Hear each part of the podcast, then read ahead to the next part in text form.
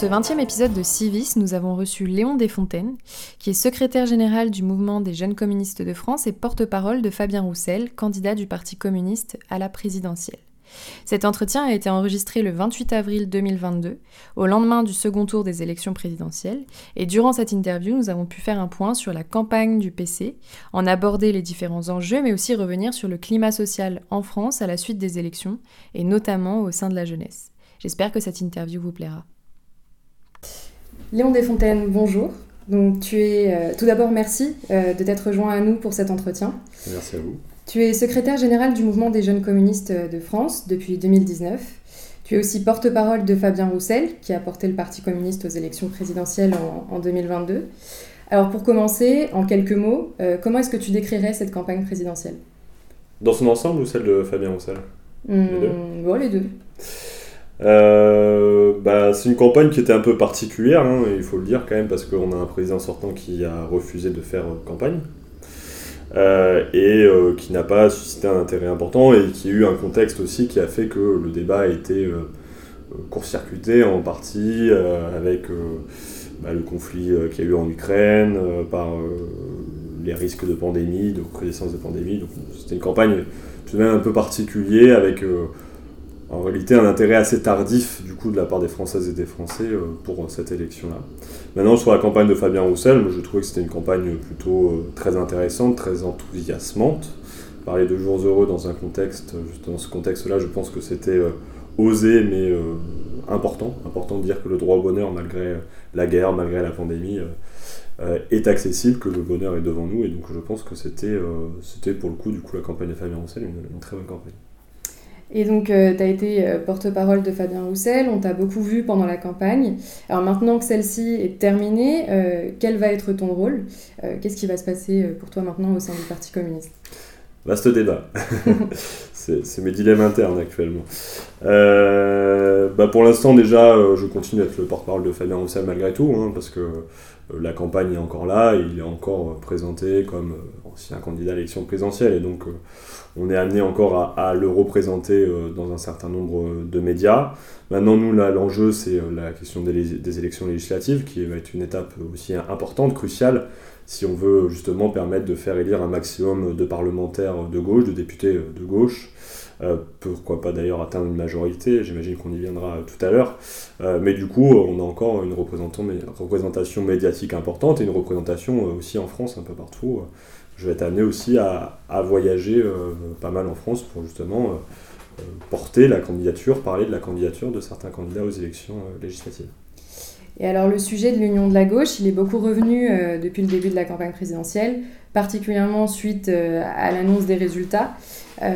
Quelle était la position de Fabien Roussel au tout début de la campagne ben, nous, ça fait euh, deux élections présidentielles qu'on ne s'est pas présenté. En 2012 et en 2017, on avait fait le choix de se ranger euh, derrière la candidature de Jean-Luc Mélenchon. Et ce qu'on s'est rendu, enfin, on s'est rendu compte, on part d'un constat euh, il y a un an quand Fabien Roussel a annoncé sa candidature, quand le parti, en tout cas, l'a intronisé. On s'est rendu compte qu'il y avait une voix à gauche qu'on n'entendait plus, celle d'une gauche populaire, capable de défendre la souveraineté euh, énergétique de notre pays, la souveraineté euh, industrielle, économique euh, de notre pays, une voix qui ne stigmatise pas aussi une, partie de la population qui prend sa voiture, qui mange de la viande, etc. Et on, voyait qu'en fait la gauche s'affaiblissait petit à petit en réalité, élection après élection. 2012, bon, bah, la gauche une certaine gauche en tout cas arrive au pouvoir. En 2017, euh, vraiment, la, la gauche n'a jamais été aussi faible. Et on se disait que là, c'était important justement qu'il y ait une gauche, voilà, que, que, la diversité des opinions à gauche puisse s'exprimer. Et euh, nous, on savait qu'il y avait un discours qu'on n'entendait plus. Et donc, force est de constater d'ailleurs, quand Fabien Roussel s'est annoncé candidat, il a il a euh, mis, euh, voilà, il un peu détonné dans sa candidature. Euh, là, on ne l'attendait pas nécessairement, avec un discours qu'on n'entendait plus à, gauche, un discours d'ailleurs qu'on n'entendait plus nulle part sur la scène politique. Et donc, c'est pour ça qu'on a dit qu'il fallait présenter une candidature. Nous, ce qu'on dit, c'est que la gauche, elle n'était pas divisée, elle est diverse, et que c'est par cette diversité justement qu'on allait réussir à remobiliser celles et ceux qui ne se sentaient plus représentés par les discours des candidats à gauche. Mais alors, qu'est-ce qui différencie aujourd'hui euh, le Parti communiste de euh, la France insoumise ou encore de Lutte ouvrière? Parce que justement, euh, quelles ont été les thématiques qui ont été mises en avant par Fabien Roussel pour se démarquer des autres candidats? Ah, C'est marrant parce qu'il y a un an, on nous posait tous la question en disant ah, mais vous n'avez pas honte de représenter une nouvelle candidature, une énième candidature à gauche, il y en a déjà beaucoup, etc. Qu'est-ce que vous allez apporter de plus?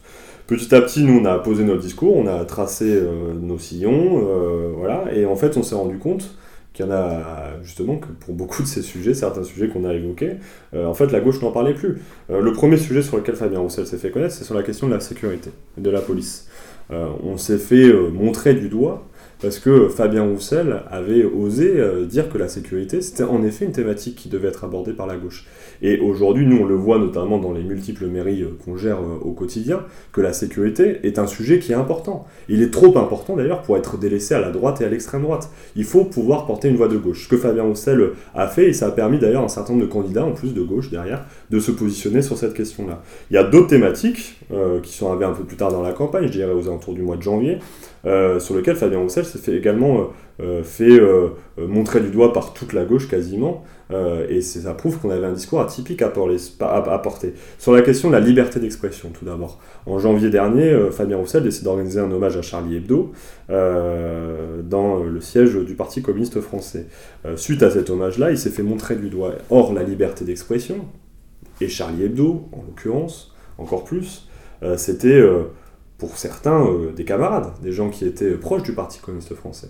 Euh, et en fait, on s'en rendait compte qu'aujourd'hui, certains à gauche euh, ne les défendaient plus clairement. Et d'ailleurs, la preuve en a été sur le fait qu'il a été, Fabien Roussel a été montré du doigt sur ce sujet. Après, il y a eu la question de l'alimentation, avec la fameuse phrase qui a été interprétée, surinterprétée, sortie de son contexte, etc. Mais sur le, sur le fait de dire que, euh, bon, je pourrais refaire la citation, c'était un bon fromage, une bonne viande et un bon vin, c'est la gastronomie française, et le meilleur moyen de la défendre, c'est de la rendre accessible à toutes et tous. Derrière ça, Fabien Roussel, il pose d'ailleurs dans la même phrase en disant qu'il faut quand même manger moins de viande, tout de même, je tiens à le contextualiser, et derrière, ce qu'il dit, c'est surtout que pourquoi aujourd'hui le bon et le beau, l'art français, en l'occurrence l'art culinaire français, serait accessible qu'à une élite? C'est ça, en fait, euh, le débat qui était posé derrière par Fabien Roussel.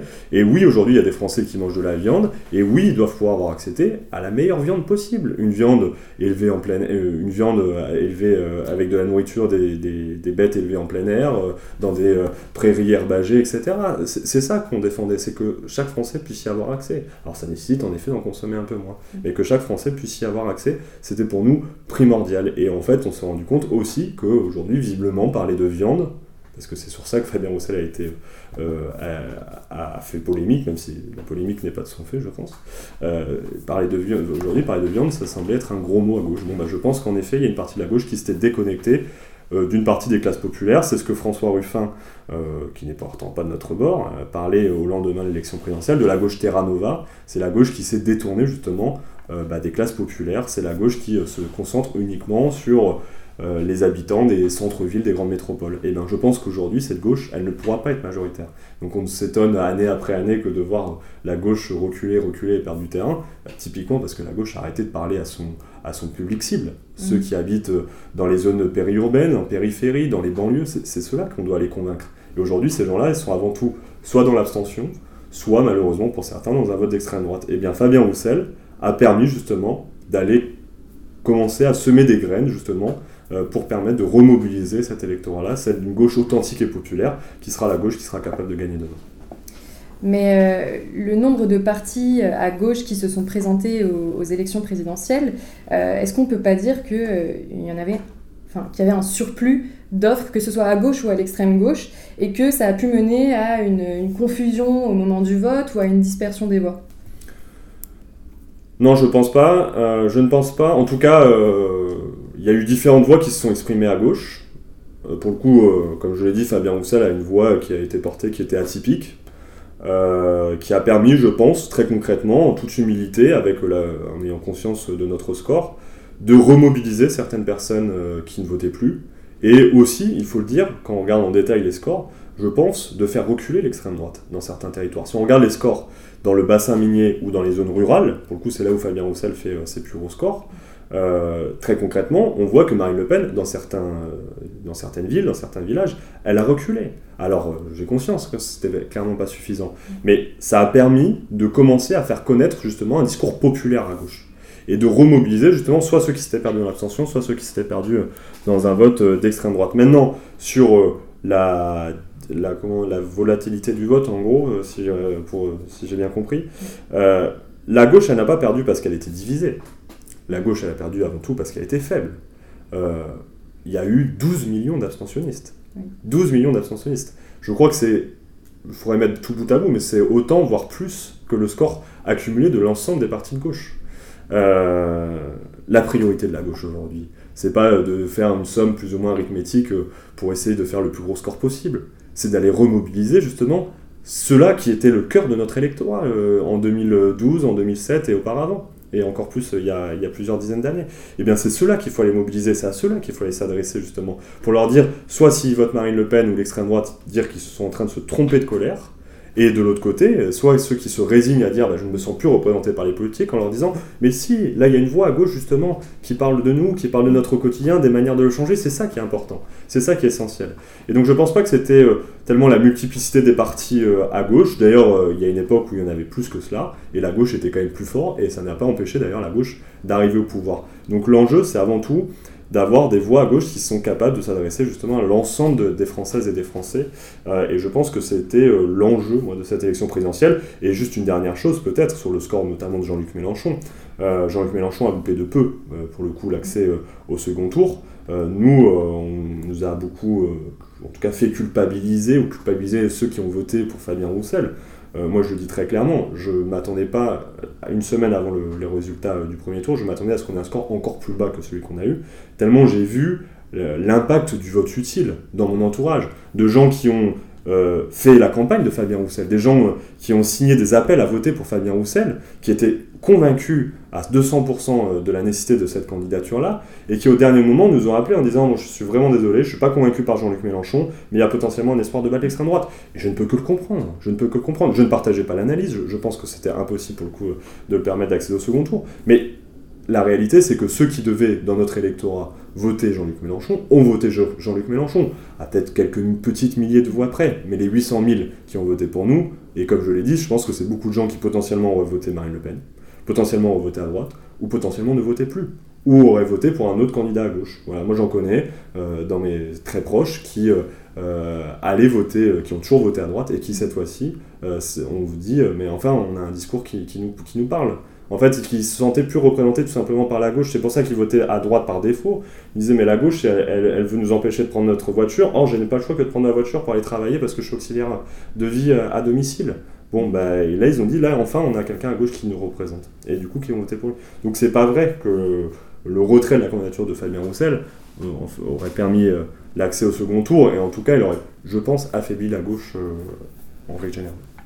Et pour revenir sur la phrase que vous avez citée tout à l'heure de Fabien Roussel qui a fait un peu le buzz sur la viande, le PC n'est pas forcément apparu pendant la campagne comme le parti qui prônait un peu des mesures environnementales. Est-ce que ça n'a pas un peu démobiliser euh, la jeunesse moi, j'en doute. Déjà, euh, bon, sur le programme jeunesse, je pense qu'il était pour le coup un des programmes les plus ambitieux, mais du coup, sur la question de l'écologie, vu que c'est la question euh, mm. que, que, tu poses, moi, je pense pour le coup qu'au contraire, Fabien Roussel a eu un discours il a traité la question environnementale sans aucun dogmatisme. Et moi, je suis assez scotché de voir le, de voir le score que Fabien Roussel a fait, notamment dans les facs de sciences et dans les écoles d'ingénieurs, auprès de jeunes justement euh, qui ne se sentaient, pour le coup, pour certains, euh, pas du tout proches de la gauche euh, au vu de ce qui portait sur la question environnementale. Lorsqu'il a posé la question de la viande, par exemple, déjà typiquement, il a dit quand même qu'il fallait changer à la fois les modes de production et de consommation. Mhm. tout de même, pouvoir euh, avoir des élevages en plein air et consommer moins de viande, mais de la meilleure, la meilleure, la, meilleure viande, de la viande de meilleure qualité. Euh, bon, je pense pas que ce soit une mesure anti-environnementale, au contraire. Euh, il avait cette phrase typique en disant Moi je suis pour les usines, je suis pour les fermes, je suis contre les fermes-usines, typiquement. Enfin, je, veux dire, il, n'a pas lésigné sur son discours politique. Et sur la question énergétique, parce qu'on va mettre directement le sujet au, cœur du, au cœur du débat, parce que c'est aussi sur ça qu'il nous a démarqué à gauche. Mais typiquement sur la question énergétique, euh, pouvoir traiter la question sans aucun dogmatisme, en disant, écoutez, l'objectif principal, c'est de lutter contre le réchauffement climatique. Et pour lutter contre le réchauffement climatique, on a deux options. Soit on investit dans le tout renouvelable, l'éolien, le photovoltaïque, et quand il n'y a pas assez de vent, quand il n'y a pas assez de soleil, vu que c'est des énergies intermittentes, c'est-à-dire qu'on ne produit pas assez d'électricité pour le pays, et donc potentiellement nos trains ne roulent plus, nos hôpitaux fonctionnent qu'à bas régime. Soit on investit dans une énergie pilotable qui fonctionne à longueur de temps, en tout cas 80% du temps, euh, et euh, qui émet peu de gaz à effet de serre. Et ça, il n'y en a pas 36 000, il y en a deux principales, c'est euh, le nucléaire et l'hydraulique. Et donc, quand on, discutait de ça avec les jeunes, et ben moi, ce que je, vois, c'est qu'il y a beaucoup de jeunes, pour le coup, qui vont bien au-delà de se dire que les, les seuls écologistes, c'est ceux qui ont le mot écologiste dans leur parti, et qui se rendent compte qu'en réalité, notamment Europe Écologie Les Verts, euh, ne sont pas réels, n'ont pas un programme écolo, ils ont un programme anti-nucléaire, avant tout. Et du coup, moi je vois qu'il y a un certain nombre de jeunes, notamment qui nous ont rejoints, nous les jeunes communistes, mais qui ne serait-ce que apporté leur soutien, qui ont voté Fabien Roussel sur cette question-là, sur cette question nucléaire, et qui étaient contents qu'enfin, à gauche, justement, il y en ait qui, qui soient capables d'applaudir les scientifiques plutôt que de les faire huer, et de dire que peut-être ça serait bien de les écouter sur un enjeu aussi important. Oui. Et pour revenir un peu sur euh, un événement phare de la campagne, c'était l'opération Gros Poisson. Euh, donc le 1er avril dernier, vous avez participé aux côtés de Fabien Roussel euh, à cette opération qui a constitué vraiment un, bon moment de la campagne. Est-ce que vous pouvez revenir un peu sur ce que c'était, en quoi ça consistait? L'action Gros Poisson, elle vient, l'idée c'est de faire une action un peu médiatique le 1er avril, donc le, poisson, Gros Poisson côté un peu fun du 1er avril, on va dire. Mais l'idée, il y avait une idée politique quand même derrière. Euh, c'était notamment euh, de dire qu'aujourd'hui, il y avait, on produisait énormément d'argent dans notre pays, un pognon de dingue, et que ce pognon de dingue, on échappait des griffes de l'État, si on veut, et échappait du budget de l'État en tout cas, euh, parce qu'il se perdait, dans, il se perd tous les ans dans les paradis fiscaux. On estime qu'il y a 80 à 100 milliards d'euros qui chaque année sont un manque à gagner pour l'État parce qu'ils sont planqués dans les paradis fiscaux.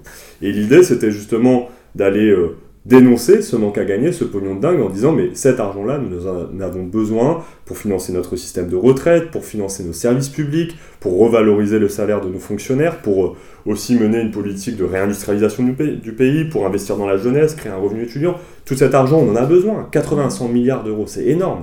Et ça, on n'entendra personne, ni à droite, ni à l'extrême droite, parler de cette évasion fiscale. Ils préfèrent parler d'une autre, d'une autre fraude euh, qui, pour le coup, euh, rapporterait, euh, enfin, est une chimère. La vraie argent, elle est là. La vraie argent, elle est dans les paradis fiscaux, elle est planquée dans les paradis fiscaux.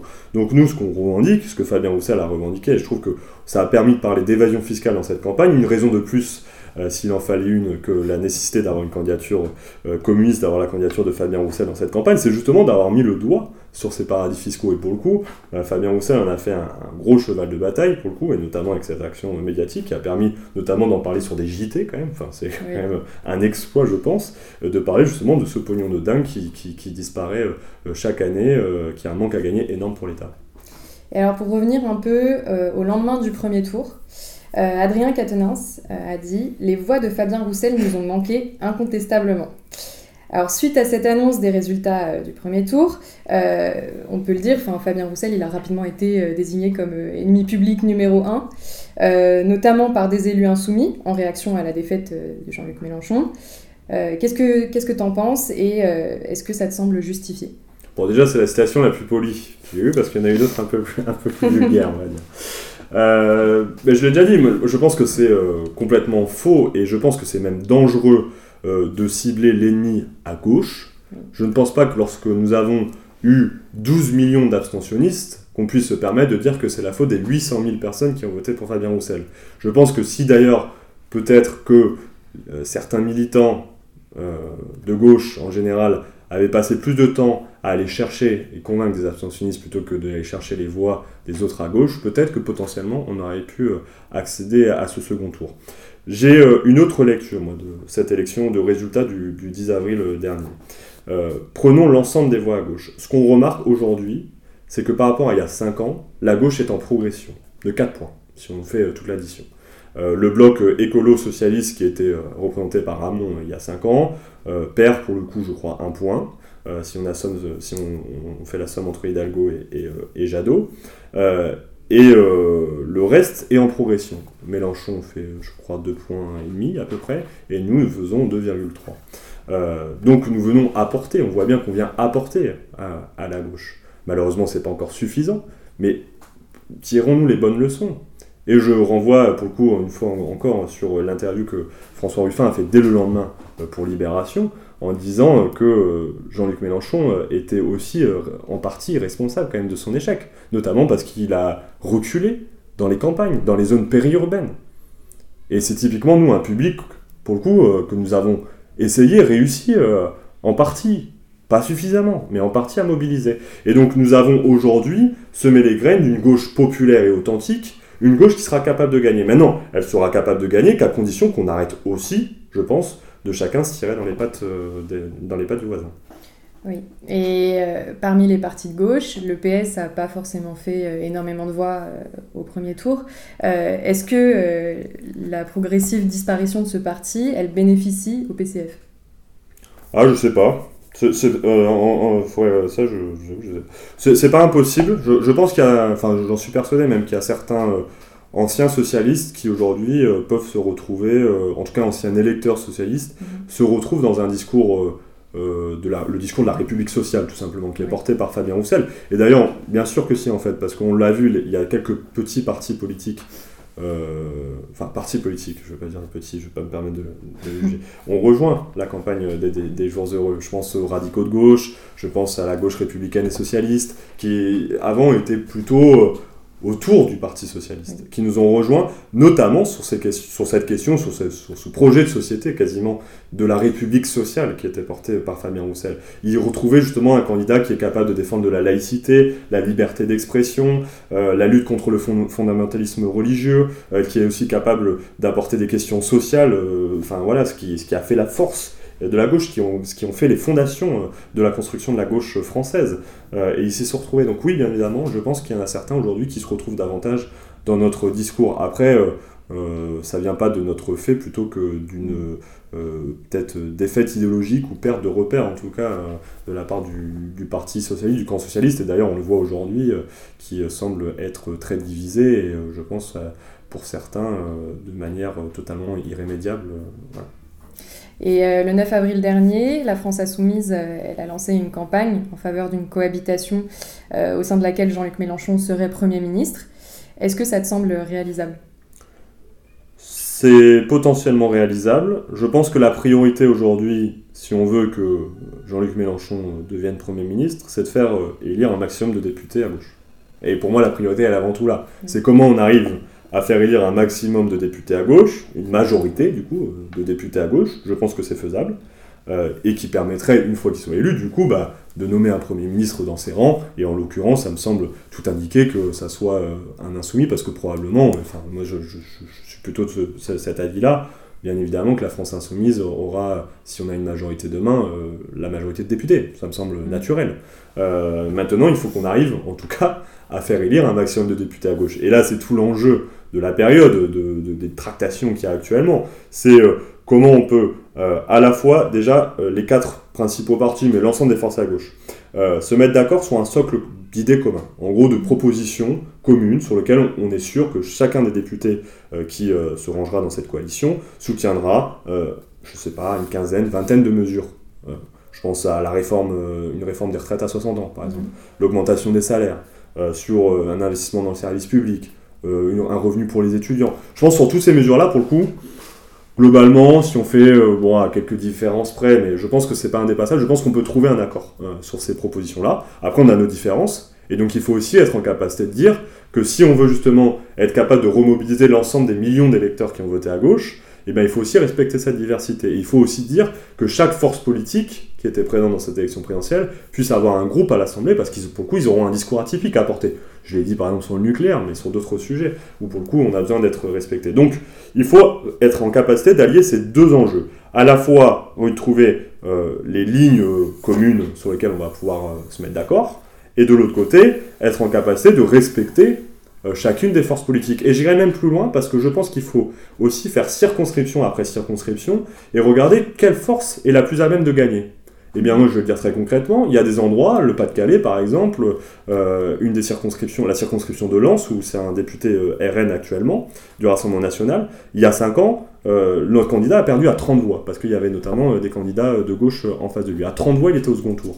Eh bien, typiquement, je pense que là, on est les mieux placés pour aller battre directement l'Assemblée nationale. Dans d'autres circonscriptions, et probablement une majorité, ça sera des insoumis. Et dans d'autres, ça sera des écolos, des socialistes. Et même dans d'autres, ça sera des gens qui viennent de la société civile, des, citoyens. Euh, comme l'a été François Ruffin il y a 5 ans. Je pense, pour parler d'un exemple local, vu que je, suis de cette circonscription-là. Mais je pense qu'il faut aussi être en capacité de se dire que euh, si on veut un rapport de force à l'Assemblée nationale, si on veut être majoritaire à l'Assemblée nationale, il va falloir aussi regarder circo après circo qui est le plus à même de gagner, quel est le candidat le plus à même de gagner. Euh, des fois, euh, ça ne sera pas, en tout cas ce qui est sûr, c'est que c'est probablement pas en parachutant des candidats partout.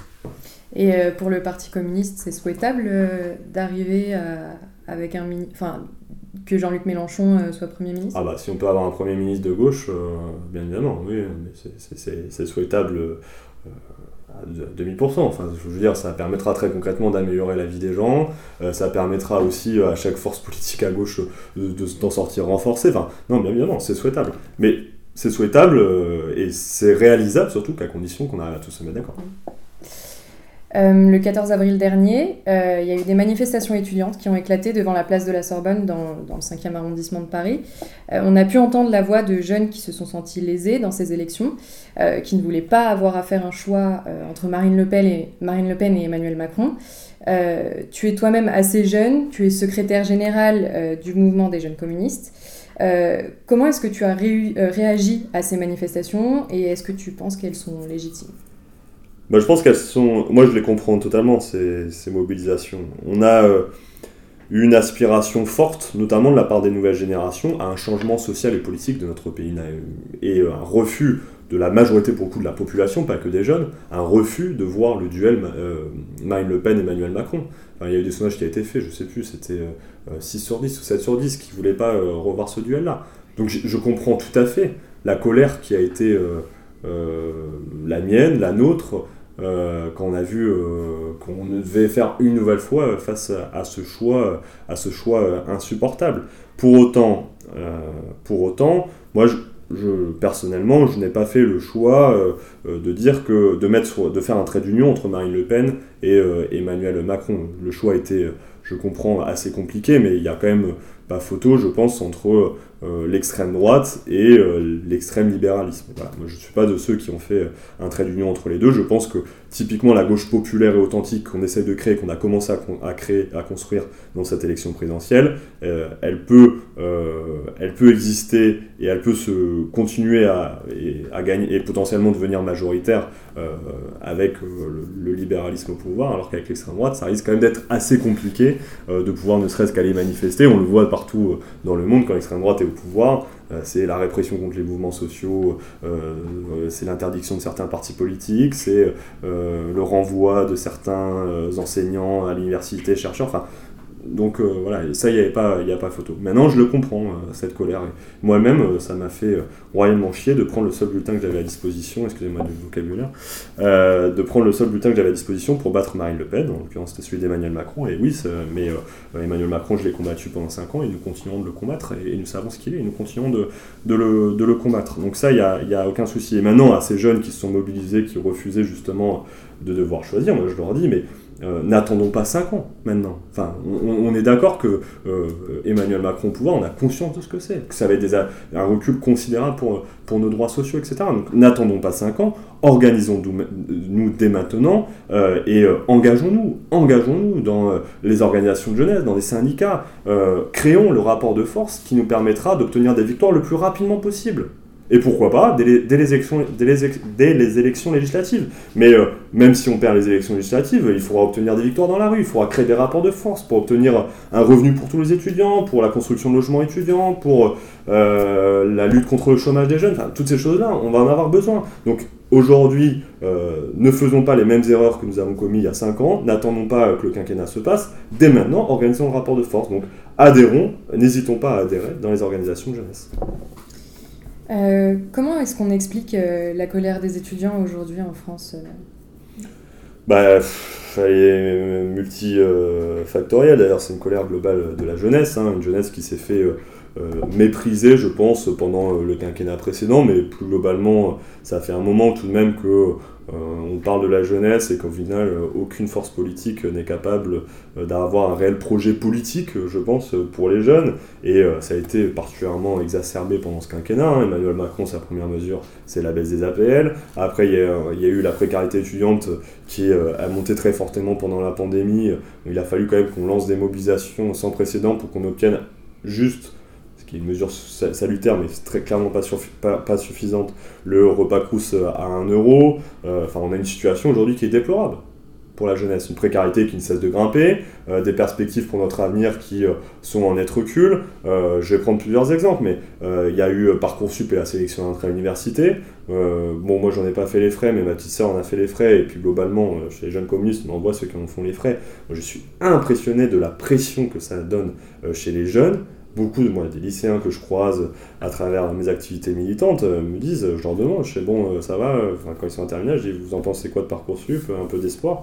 Et ils me disent, non, on n'a aucun espoir pour notre avenir. C'est quand même déplorable qu'on en arrive à une, telle situation, à 18 ans, des, jeunes qui ont envie de trouver leur place dans la société, qui regorgent de force d'innovation, d'ingéniosité, euh, de créativité, qui veulent trouver leur place dans la société, trouver un boulot qui soit utile pour les autres, et en fait qui se voient d'un seul coup, qui voient leur avenir partir en fumée à cause d'une plateforme euh, de, à cause de Parcoursup. Et eh bien, il arrive pareil pour les étudiants. On arrive à l'université, on a trouvé potentiellement une filière de, qui, correspond à peu près à nos aspirations. Et puis, on est très vite confronté bah, à la précarité étudiante. Euh, donc, on se salarie à côté de ses études, on n'arrive plus à s'investir à côté de ses études. Et puis, petit à petit, on décroche. Enfin, moi, ça a été euh, mon cas. J'étais toujours salarié à côté de mes études, 20, 30 heures dans la restauration rapide. J'ai tout à fait conscience à quel point c'est difficile. pour le coup, j'étais en droit au début. J'ai dû arrêter le droit, j'ai fait la science politique, sur lequel du coup, je m'y plaisais d'ailleurs davantage, mais euh, j'ai tout à fait conscience que la précarité étudiante aujourd'hui c'est un, fléau. Et après, quand, une fois qu'on sort des études, que ce soit après le bac ou après l'université, on est confronté au chômage et au contrat précaire. Donc oui, la jeunesse, elle se sent méprisée. Donc la jeunesse dans sa globalité, oui, elle est, je pense qu'elle est euh, euh, particulièrement en colère par rapport à, cette situation. Maintenant, ce que je leur dis, c'est que il ne faut pas qu'on se, résigne uniquement à cette colère, il faut qu'on soit en capacité aujourd'hui de faire naître un espoir, une construction, euh, qu'on se retrouve tous ensemble pour notre projet de société. Parce que la simple colère ne suffira pas. Maintenant, il faut qu'on soit, qu'on arrive à se rassembler, se poser tous ensemble et discuter du projet de société que nous voulons, du projet que nous voulons au moins pour la jeunesse, tous ensemble, et de créer le rapport de force qui nous permettra de l'avoir. Il ne faut pas juste se contenter, du coup, euh, euh, de, montrer notre mécontentement. Moi, je pense qu'il faut même aller encore plus loin, et c'est bien tout notre objectif, nous, en tout cas, chez les jeunes communistes. Tu parlais d'engagement juste avant. de manière assez générale, qu'est-ce que ça veut dire être communiste en 2022 ah bah, c'est vaste sujet. Euh, être communiste en 2022, en tout cas être jeune communiste en, 2022, c'est euh, défendre un projet de société, euh, un projet de société qui soit émancipateur. Karl Marx disait, le communisme, je devais le résumer, c'est le libre développement des individus. C'est le fait que chaque personne puisse, en fonction de ses besoins, de ses aspirations, s'épanouir pleinement. Et on disait que justement, chaque personne épanouie, c'est d'une richesse inestimable euh, pour euh, une nation, pour l'ensemble de la population mondiale, même si, euh, si on dit. Et donc il faut donner les moyens, les clés de cette émancipation. Ça veut dire très concrètement avoir une éducation, avoir la meilleure formation possible. Donc des effectifs réduits, la fin des devoirs à la maison, qu'on ne soit pas sélectionné à l'entrée à l'université. Ça veut dire avoir des conditions d'études qui s'améliorent. Ça veut dire avoir un revenu pour les étudiants pour éviter qu'ils soient salariés, qu'ils soient obligés de se salarier à côté de leurs études. Ça veut dire éradiquer le chômage des jeunes, créer des postes dans la fonction publique. Voilà, c'est tout ce projet de société. C'est un projet de société global qui permet à chaque jeune en fait d'être pleinement épanoui, de trouver sa place dans la société. Et être jeune communiste plus particulièrement, du coup, vu que c'est sur ce, sur quoi je voulais aller, c'est aussi se dire que on, a, on fait partie d'une génération où 8 jeunes sur 10, je crois, si on en croit les sondages, rejettent la société dans laquelle nous vivons. En tout cas, ne se retrouvent pas en adéquation avec cette société-là. Et donc, ça fait, enfin voilà, et 8 euh, jeunes sur 10, euh, parmi eux, de nombreux jeunes se mobilisent euh, contre le réchauffement climatique, les marches pour le climat, pour l'égalité entre les femmes et les hommes, contre le racisme, contre la sélection à l'entrée à l'université. et ce qu'on se rend compte, c'est que individuellement, bah, des fois on était même plusieurs milliers dans les rues à scander d'une même voix la nécessité d'avoir une réelle politique environnementale. Et ce qu'on se rend compte, c'est que cette voix, euh, ces voix sont restées euh, lettres mortes. Et donc aujourd'hui, euh, on est face à un choix déterminant. On a deux options, deux possibilités. soit, bah, du coup, on se résigne et puis on s'investit localement, à son échelle locale, pour essayer d'améliorer tant bien que mal notre situation et celle de nos proches. Soit, on décide de s'engager, un engagement sincère, honnête, dans une organisation de jeunesse, justement, où on a la place de pouvoir parler. Et ben, pour moi, c'est ça les jeunes communistes. Et c'est pour ça d'ailleurs que moi, qui ne suis pas du tout d'une famille de communistes, je me suis euh, totalement retrouvé dans cette organisation, parce qu'en réalité, c'est une organisation qui regroupe des jeunes avec euh, des contradictions, avec des avis divergents, avec des réalités, des vécus et des expériences complètement différentes, mais on se retrouve tous ensemble euh, pour débattre, pour échanger, et tout ça par contre dans un objectif commun, celui que je vous ai cité précédemment, de l'épanouissement des jeunes, du libre développement des individus, et que eh bien, on passe le nombre de temps qu'il faut à débattre, à refaire le monde s'il faut, euh, mais tous ensemble, malgré nos contradictions, on arrive justement à faire naître une nouvelle idée et surtout une ambition commune pour l'avènement d'une nouvelle société. Et donc c'est ça aujourd'hui être communiste, c'est, je pense, ne pas se résigner, c'est euh, s'engager justement pour l'espoir, pour l'espoir d'une société émancipatrice pour tous. Et sur le plan international, qu'est-ce que ça veut dire Qu'est-ce que ça veut dire euh, être communiste en, 2022 Ah bah ça, ça a toujours été euh, l'ADN, dans l'ADN de chaque communiste, je pense, et, encore plus peut-être en 2022, où on voit que la guerre arrive sur notre continent, pour le coup entre deux États européens, entre la Russie et l'Ukraine, qui pourrait entraîner dans une spirale désastreuse, nous amener un contexte proche d'une nouvelle guerre mondiale, euh, bah, être communiste, c'est dire justement qu'on refuse aussi euh, cette société de repli sur soi, de repli euh, identitaire, de mise en concurrence entre les populations et qu'au contraire, ce qu'on veut prôner, c'est la solidarité internationale. C'est typiquement que la France arrête sa prolifération d'armes nucléaires, arrête euh, de vendre des rafales euh, à travers le monde et que euh, plutôt elle puisse envoyer, je sais pas moi, des médecins par exemple à travers le monde pour lutter contre l'avancée de, de, la pandémie dans tel ou tel coin du pays, pour permettre de construire justement des hôpitaux dans certains pays, etc. Moi je pense que je crois, je suis un, un humaniste convaincu, un internationaliste convaincu, et je crois en la solidarité internationale, en la solidarité entre les peuples du monde, et je suis persuadé qu'on aurait tout à gagner si justement la France pouvait porter cette voie à l'international plutôt que de vendre des armes de guerre. Et euh, pour terminer, euh, pourquoi est-ce que d'après toi, le Parti communiste français ne s'impose pas euh, dans les élections à grands enjeux? Bah parce que ça fait trop longtemps, je pense, qu'on ne s'était pas présenté. Euh, le jeu de la Ve République est ce qu'il est, aujourd'hui, il faut euh, être en capacité de faire émerger une figure. Mhm. Une figure, et ça ne se fait pas euh, en un jour. Jean-Luc Mélenchon a dû faire trois élections avant de faire le score qu'il a fait. voilà. Et Fabien Roussel, aujourd'hui, est le candidat le moins connu de l'élection présidentielle. Encore aujourd'hui parmi tous les candidats qui se sont présentés, il a même moins de notoriété que des petits partis qui ont fait moins de, pouvoir, euh, moins de, moins de score, que Nathalie Arthaud ou Philippe Poutou, par exemple. Mhm. Il reste moins connu, mais parce que c'était sa première élection présidentielle, c'était sa première même élection nationale. C'est le seul candidat qui, est, euh, qui a, à part Zemmour, mais bon, Zemmour, lui, il a une publicité euh, extra dans certains médias. Mais c'est au final celui qui était le moins connu. Et on avait un enjeu aujourd'hui, c'était de pallier à ce déficit de notoriété, euh, on l'a fait euh, tant bien que mal. On a vu qu'on avait commencé à imprimer.